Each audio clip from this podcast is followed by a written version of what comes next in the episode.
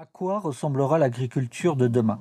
On attend d'elle qu'elle offre à la France sa souveraineté alimentaire, mais aussi qu'elle réponde aux exigences de la transition écologique, en particulier qu'elle s'inscrive dans la trajectoire de neutralité carbone et qu'elle participe à la lutte contre l'érosion de la biodiversité. C'est pour tracer ce chemin de crête que nous avons proposé de confronter deux points de vue. Celui de la FNSEA, principal syndicat d'agriculteurs français, représenté par Christiane Lambert, et celui de l'IDRI, l'Institut du développement durable et des relations internationales, représenté par Sébastien Treyer.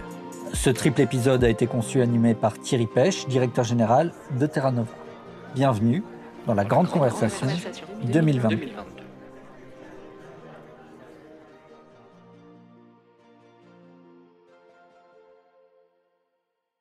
Euh, Christiane Lambert, bonjour. Vous êtes présidente de la FNSEA, principal syndicat agricole, et vous êtes également présidente du COPA, qui est moins connu mais qui joue un rôle important, c'est le Comité des organisations professionnelles agricoles de l'Union européenne. Sébastien Treyer, bonjour. Bonjour. Vous êtes directeur général de l'IDRI, j'essaye de ne pas me tromper, l'Institut du développement durable et des relations internationales à Sciences Po Paris. Et je vous remercie, l'une et l'autre, d'avoir accepté euh, cette discussion sur un sujet qui vous est cher à tous les deux, l'agriculture et la transition écologique du monde agricole. Ma première question, Christiane Lambert, euh, je vous l'adresse à vous et puis Sébastien Trier pourra s'exprimer sur le même sujet juste après. Au-delà des caricatures médiatiques qui circulent de façon assez abondante, comment selon vous peut-on accélérer la transition écologique de l'agriculture dans notre pays sans menacer notre souveraineté alimentaire et en assurant aux exploitants des conditions de vie décentes. Qu'est-ce qui a été fait? Qu'est-ce qui reste à faire? Quels sont les freins? Quels sont les leviers? Alors, euh, d'abord dire que c'est difficile d'être plus vert quand on est dans le rouge. Formule euh, sympathique pour dire que la rentabilité et le revenu des agriculteurs est la condition préalable au changement. Quand les gens sont sous stress, c'est plus difficile d'engager des changements qui souvent, parfois, sont synonymes d'investissement, de formation et d'investissement. La souveraineté alimentaire de la France, elle a été remise au bout du jour après le, au moment du confinement, quand le président de la République a dit confier notre alimentation à autrui serait folie, faisant le constat que sur l'échiquier euh, de la production, l'agriculture française avait régressé. Nous avons perdu euh, la production de fruits et légumes. Nous importons 60% de nos fruits. Nous avons perdu la production de porc, perdu de la production de volaille, de viande de volaille. Euh, bref, dans de nombreux domaines, nous avons régressé, perdu la production de fruits aussi en raison de charges et de coûts et de lourdeurs bien franco-françaises. Et la souveraineté alimentaire solidaire, la capacité à produire dans notre pays est apparue essentielle. Donc il faut relocaliser et produire en France. Il faut en même temps faire les transitions. Elles s'imposent à nous. Euh, il n'y a plus de climato-sceptique euh, en agriculture. Nous avons tous les jours les effets du changement climatique sur nos têtes, dans nos champs, nos vergers, nos vignes, etc. Nous avons une entreprise à ciel ouvert et donc nous sommes pleinement conscients des changements à opérer. Euh, nous constatons également que le risque de volatilité est également très fort dans un contexte d'économie mondialisée et avec une compétition sur le sujet alimentaire de la part de pays qui n'étaient pas des grands acteurs auparavant, mais qu'ils deviennent, parce que l'augmentation de la population mondiale crée des appétits dans de nombreux pays. Alors, il faut faire des transitions. Oui, en France, nous avons déjà engagé un certain nombre de transitions euh, depuis euh, euh, le verdissement de la PAC, le Grenelle de l'environnement, qui ont amené les agriculteurs à évoluer. Différentes initiatives, agriculture durable, agriculture raisonnée, haute valeur environnementale, agroécologie, qui ont été portées et qui ont produit des résultats. Par exemple, une diminution d'utilisation des produits phytosanitaires une diminution de l'utilisation des antibiotiques en élevage, moins 39% en 5 ans, euh, une diminution aussi de des émissions de gaz à effet de serre, moins 8% en 15 ans, donc des résultats avérés. Aujourd'hui, euh, la crainte des agriculteurs, elle est plutôt dans ce qui est écrit au niveau européen, notamment avec la stratégie Farm to Fork, euh, qui a mis sur la table une orientation et des niveaux objectifs. Sur l'orientation de Farm to Fork, qui est une des déclinaisons du Green Deal, euh, nous n'avons pas de remarques particulières. Nous savons que tous les secteurs doivent aller vers plus de verre, plus d'intégration des problématiques environnementales, que ce soit la voiture, le logement, la mobilité, euh, le cosmétique, le textile, bref, tous les domaines.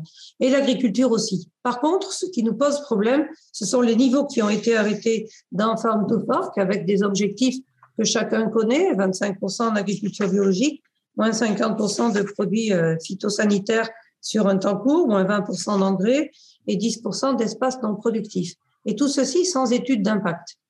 Ceci a été pensé avant le confinement, automne 2019, lancé euh, en mai 2020 et sans étude d'impact. Les études d'impact ont tardé à venir, six études partielles, sont sorties. Celle de Weigenigen, qui a été publiée et qui a fait beaucoup de bruyère sur les réseaux sociaux, montre que nous aurions des baisses très fortes estimées de production, moins 10, moins 20, euh, pour un certain nombre de cultures, des produits qui seraient sacrifiés, comme les betteraves ou les pommes, et puis une augmentation des coûts de l'alimentation en général pour les populations, euh, plus d'importation des produits euh, et donc des produits n'apportant pas les mêmes garanties parce que pas produits avec les mêmes standards et puis, nous importons euh, des émissions de gaz à effet de serre. En quelque sorte, c'est-à-dire que la réduction euh, d'émissions de gaz à effet de serre en Europe, elle est compensée par des fuites de carbone à cause des, importations.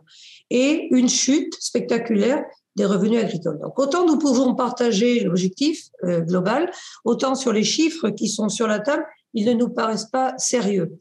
Euh, nous, nous disons euh, et nous portons fortement en France et en Europe que la souveraineté alimentaire est un enjeu politique.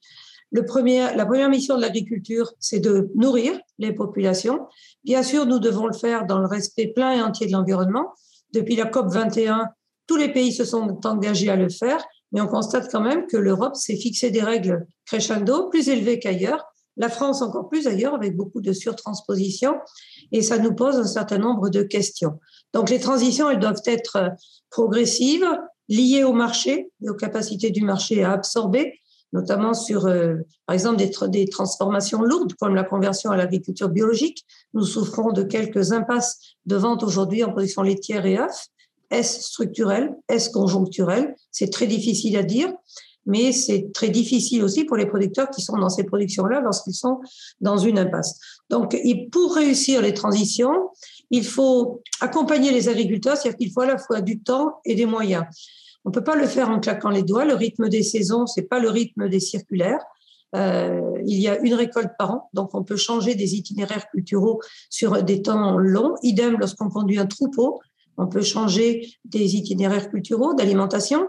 J'ai lu que des études d'un cabinet européen validé par la Commission avaient publié qu'on peut réduire de 9% les émissions de gaz à effet de serre de l'élevage de porc avec un certain type d'alimentation sophistiquée et utilisant un certain nombre d'innovations, également de 12% les émissions d'azote et de 13% les émissions de phosphore, ce qui est énorme, mais ce qui est un bel atout, je le dis en tant que producteur de porc également, très attaché à réussir la transition. Donc, euh, ce qu'il faut en quelque sorte, c'est aussi que l'opinion publique suive. L'opinion publique, d'une part, et les consommateurs, d'autre part. Euh, si le, le leitmotiv des consommateurs euh, reste le prix d'achat le plus bas, nous n'y arriverons pas. Euh, mais ce sont souvent les distributeurs qui le préconisent plus que les consommateurs. Si les consommateurs affirment la volonté de suivre, nous avons plus de chances d'y arriver, mais ne rêvons pas la, compétition européenne, intra-européenne est lourde et forte. La compétition internationale est également forte. Et la tentation d'un certain nombre d'acheteurs, de, distributeurs, de s'approvisionner à l'étranger est tout autant. Euh, les carottes euh, bio de chez Leclerc qui contiennent un produit dangereux au point qu'il faut retirer les carottes, elles sont hors Europe, mais elles sont quand même arrivées en France. La seule qualité, c'est qu'elles sont moins chères pour être rayon bio de Leclerc. Donc, euh, c'est un ensemble cohérent il ne pourra pas y avoir de production durable, de transition, s'il n'y a pas de consommation durable et d'évolution de la consommation.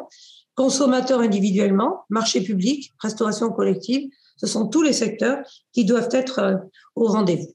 Donc les politiques publiques commencent à mesurer l'importance de la souveraineté alimentaire et en même temps des transitions avec le plan de relance, avec France 2030, avec les plans de compétitivité d'adaptation des exploitations agricoles de la PAC, il y a des leviers financiers de subventionnement pour accompagner des investissements. Et c'est vraiment par la modernisation de nos équipements, l'utilisation aussi des outils de la décision, du numérique, euh, de la digitalisation, l'optimisation de l'utilisation des données qui nous permettront d'être plus précis dans nos interventions. Sébastien Prière, est-ce que vous vous retrouvez dans ce tableau général que vient de, dresser Christiane Lambert? Je me retrouve dans ce tableau général et en même temps, il y a évidemment des points où on n'est pas, on n'a pas forcément les mêmes propositions et je vais essayer de, le souligner pour que ça soit intéressant pour ce podcast. Euh, moi, ce qui me semble important, c'est de souligner d'abord que euh, mon message principal, c'est de dire on doit faire et on peut faire la transition écologique du système alimentaire, et c'est l'agriculture et euh, son amont et son aval jusqu'au consommateur, comme le soulignait Christelle Lambert, qui sont qui sont importants si on veut trouver à la fois les leviers de la transition que les agriculteurs ne peuvent pas faire tout seuls transition vers euh, un système alimentaire qui respecte à la fois le climat et la biodiversité. Et c'est vraiment assez particulier du Green Deal européen de mettre les deux au même niveau d'ambition. Euh, et ça, je, le, souligne. C'est ce qui fait que les, cibles euh, formulées par la, la, Farm to Fork européenne, la stratégie de la ferme à la fourchette, sont extrêmement ambitieuses, effectivement. L'orientation, je pense qu'elle est très juste, c'est ce que nous dit la science. Si on veut rester dans les limites de la planète et ne pas saper les bases de la, de la, les bases de notre vie, y compris les bases de la productivité de l'agriculture, il faut respecter à la fois la biodiversité, derrière la biodiversité, il y a la qualité de l'eau, le climat, et puis aussi, euh, c'est important en matière d'adaptation. Euh, et, je pense que c'est aussi important quand je disais on, doit faire cette transition. Euh, c'est important aussi parce que, que la France le fasse et que la France soit en avance de phase parce que c'est aussi comme ça que la France pourra être davantage faiseur de normes vu, euh, j'allais dire, les spécificités euh, d'une structure des exploitations agricoles qui est assez contrastée euh, en France entre des grandes et des petites exploitations, alors qu'on a des grands pays d'Europe du Nord avec des secteurs beaucoup plus concentrés où les grandes exploitations affichent déjà qu'elles vont être positives pour le climat, neutres en carbone, avec des choses qui paraissent extrêmement beaucoup trop ambitieuses pour être crédibles d'ailleurs. Mais il ne faut pas que la France soit en retard de phase là-dessus. Ça serait un peu ma proposition pour dire c'est pas juste pour l'environnement qu'on doit faire la transition, c'est aussi pour cette raison économique d'être ceux qui font les normes par rapport euh, à des structures d'exploitation agricole qui sont plus diversifiées, j'allais dire, que dans, dans certains pays d'Europe du Nord. Euh, et, et, je dis on peut la faire euh, mais ce sont des changements structurels profonds qui font accompagner. Là-dessus, je pense qu'on est d'accord avec Christiane Lambert. Je veux juste essayer d'expliquer ce que j'entends par changement structurel profond, et ça sera un peu là aussi la suite de ce, que, de ce que je veux dire. Ces changements structurels clés, il faut pouvoir les anticiper, les préparer, euh, les accompagner.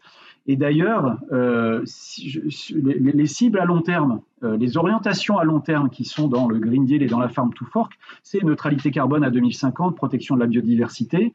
Et la trajectoire de transformation entre maintenant et 2050, c'est celle-ci qu'on doit discuter.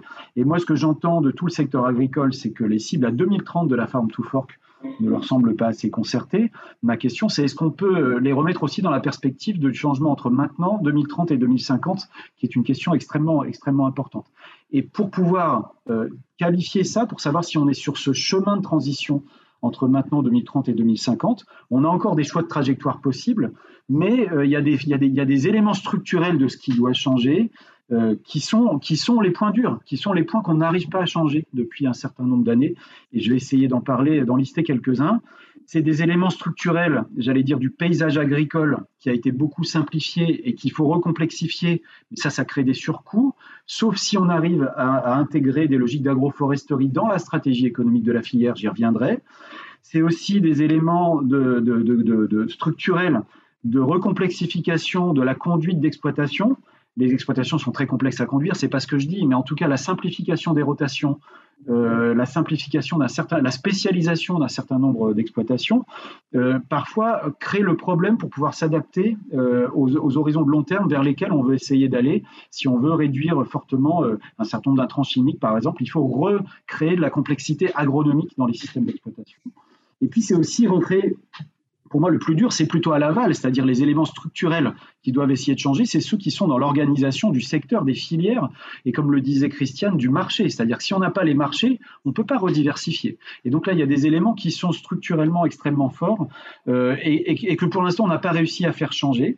Et c'est aussi euh, des éléments structurels, des relations de marché à l'intérieur de l'Union européenne et avec le reste du monde qui, doivent, qui, doivent, qui doivent changer. Donc, ce que, pour essayer d'être un peu plus concret, ce que j'essaie de dire là, c'est typiquement un élément clé de euh, la transition dont on parle, un des changements structurels clés, c'est est-ce qu'on peut rediversifier euh, les filières et les assolements et les rotations dans des grandes régions agricoles qui ont eu, euh, pour les grandes régions de, de grande culture du bassin parisien que je connais un petit peu mieux, qui continuent à se spécialiser avec des rotations qui, continuent à se simplifier en tendance. Évidemment que c'est pas, je ne parle pas de l'ensemble.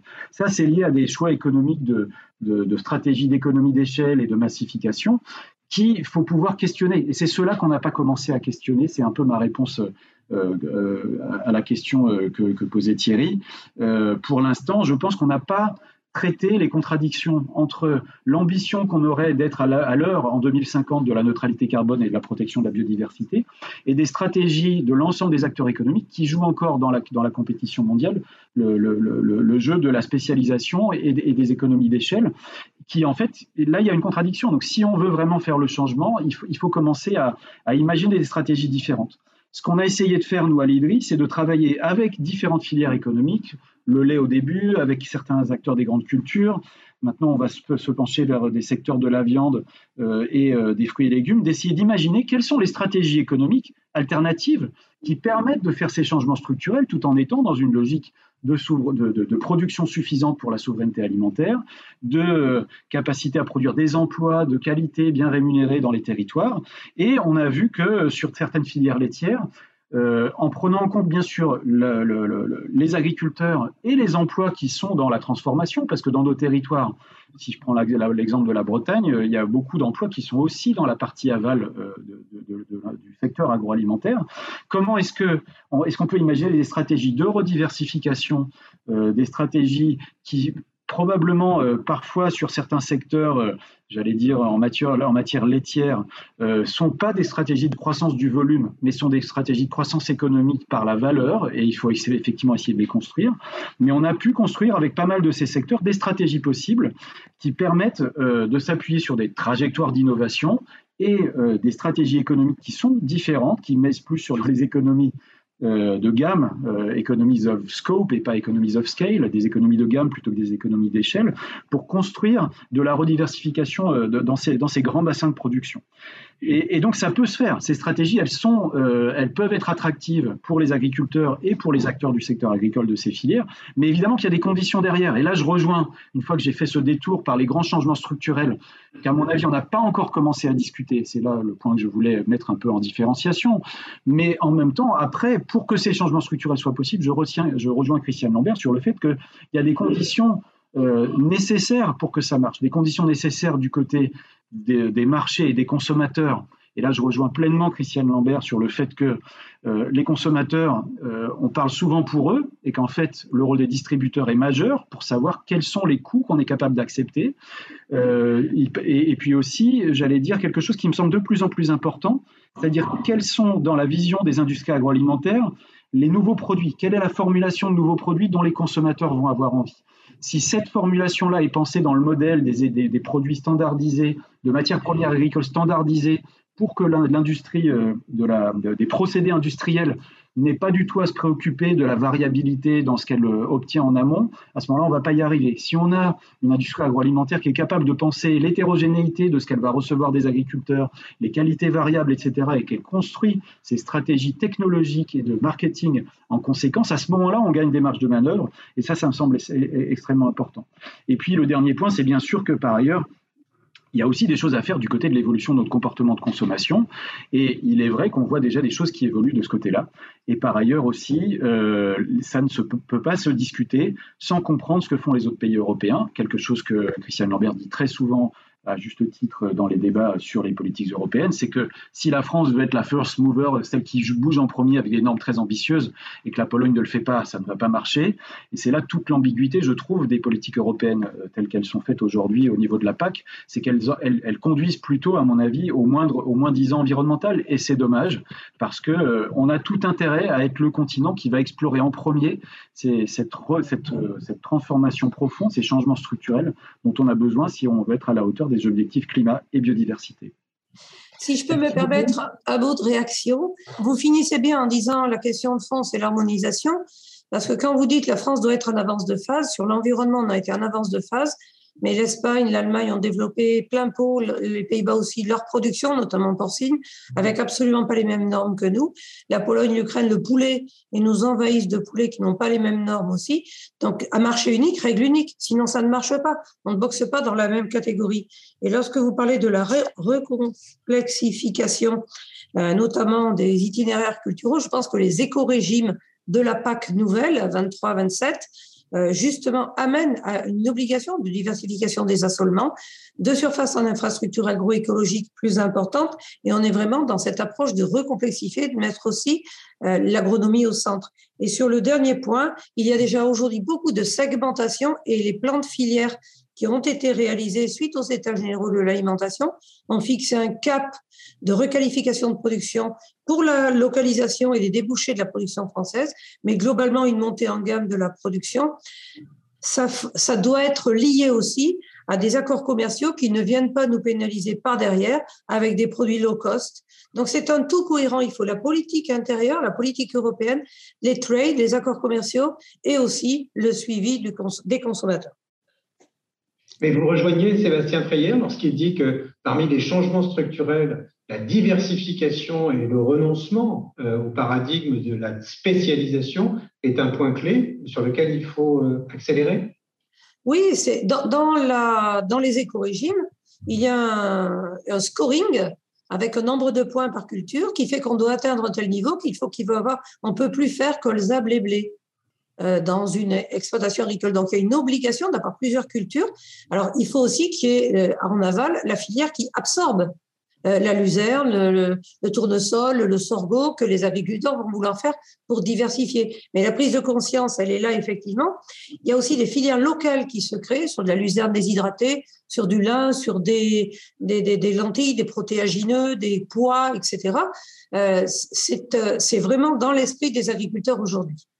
Mais le débouché quelque chose de capital. Comme me disait un, ami de Réloir, il dit, moi, si je veux faire de la luzerne demain, qui m'achète ma luzerne pour la déshydrater, pour l'emmener où? C'est-à-dire quand on est dans la Marne et qu'il y a une, unité de déshydratation, c'est possible, en Mayenne aussi, ou dans les endroits où il y a euh, la, filière de débouché. Arvalis avait fait une étude très intéressante sur ce sujet en montrant justement les freins à la diversification. Et l'un des freins était l'absence d'outils de transformation des cultures en aval. Sébastien Freya, cette réponse euh, vous convient? Elle me convient tout à fait parce que, en fait, ce que, ce que, je, ce que je pense, c'est que euh, aujourd'hui, sur la question, par exemple, du niveau auquel on peut arriver en termes de réduction des pesticides euh, ou de l'utilisation du glyphosate, euh, une collègue de, que j'avais rencontrée à l'Académie d'agriculture, qui est agricultrice, me disait Moi, j'arrive à faire de l'agriculture de conservation sans glyphosate, mais j'ai une rotation en sept cultures. Et donc, je, rejoins là ce que dit Christian Lambert. Moi, je trouve, ça, je trouve ça très bien. Et il faut donner le temps à ces sept cultures de se mettre en place, mais il faut surtout qu'elles puissent les vendre et qu'elle ait une rémunération pour ces sept cultures. Et c'est ce niveau de complexité-là dont je parle, c'est-à-dire qu'aujourd'hui, nos bassins de production ne sont pas organisés euh, de cette manière-là. Euh, et, je, pense que ça, c'est quelque chose sur lequel on a déjà un peu travaillé. Avec l'agence de l'eau Seine-Normandie, j'étais dans le conseil scientifique de l'agence de l'eau Seine-Normandie. L'agence de l'eau finançait des silos pour les filières bas intrants dans le bassin pour essayer de, rediversifier euh, les, grandes productions, les grandes régions de production de céréales pour pouvoir euh, réduire la pression en intrants chimiques, que ce soit les pesticides ou les, ou les, engrais azotés.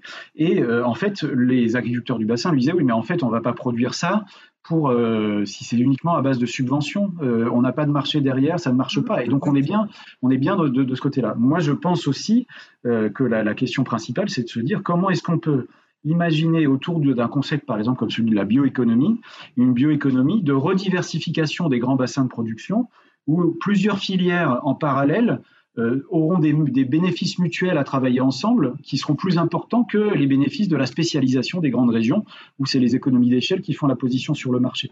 Encore une fois, je pense que ce que j'essaye de dire, c'est qu'il faut y réfléchir en termes de, de stratégie économique de l'ensemble de la filière pour se positionner sur les marchés internationaux, et que la stratégie de montée en gamme euh, est effectivement celle que le Green Deal nous demande de suivre et qui paraît assez raisonnable.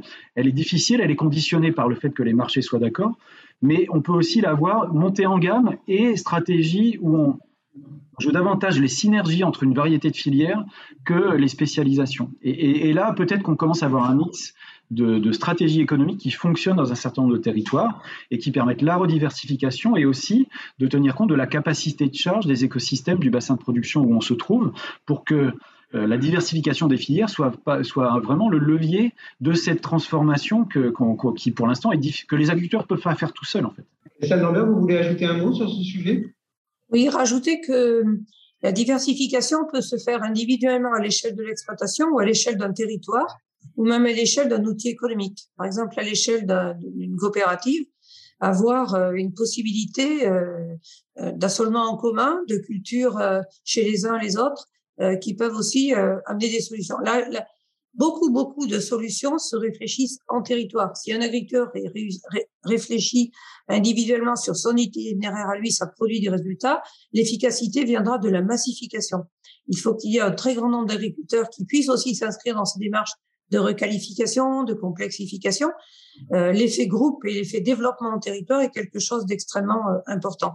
Et pour reprendre votre élément sur l'allongement des rotations et la diversification euh, des cultures, j'étais membre de l'AEI, l'agriculture écologiquement intensive, avec Michel Griffon, et c'était son dada.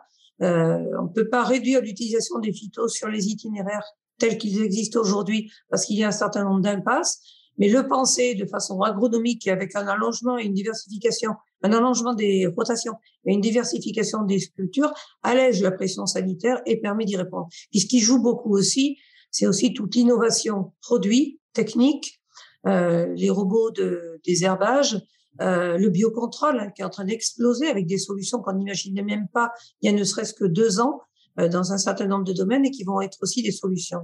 Donc, euh, ça fait lien à votre question formation pour justement s'approprier toute cette réflexion et ces nouveaux outils. Merci pour votre écoute. Cet épisode a été réalisé par Demain Matin et fait partie de la Grande Conversation 2022, une initiative lancée par Terra Nova pour réapprendre à se parler et aller au fond des grands sujets de la campagne présidentielle. Rendez-vous sur les réseaux sociaux, sur toutes les plateformes de streaming ou directement sur tenova.fr pour retrouver l'intégralité des notes, des articles, des podcasts, des vidéos qui font la grande conversation.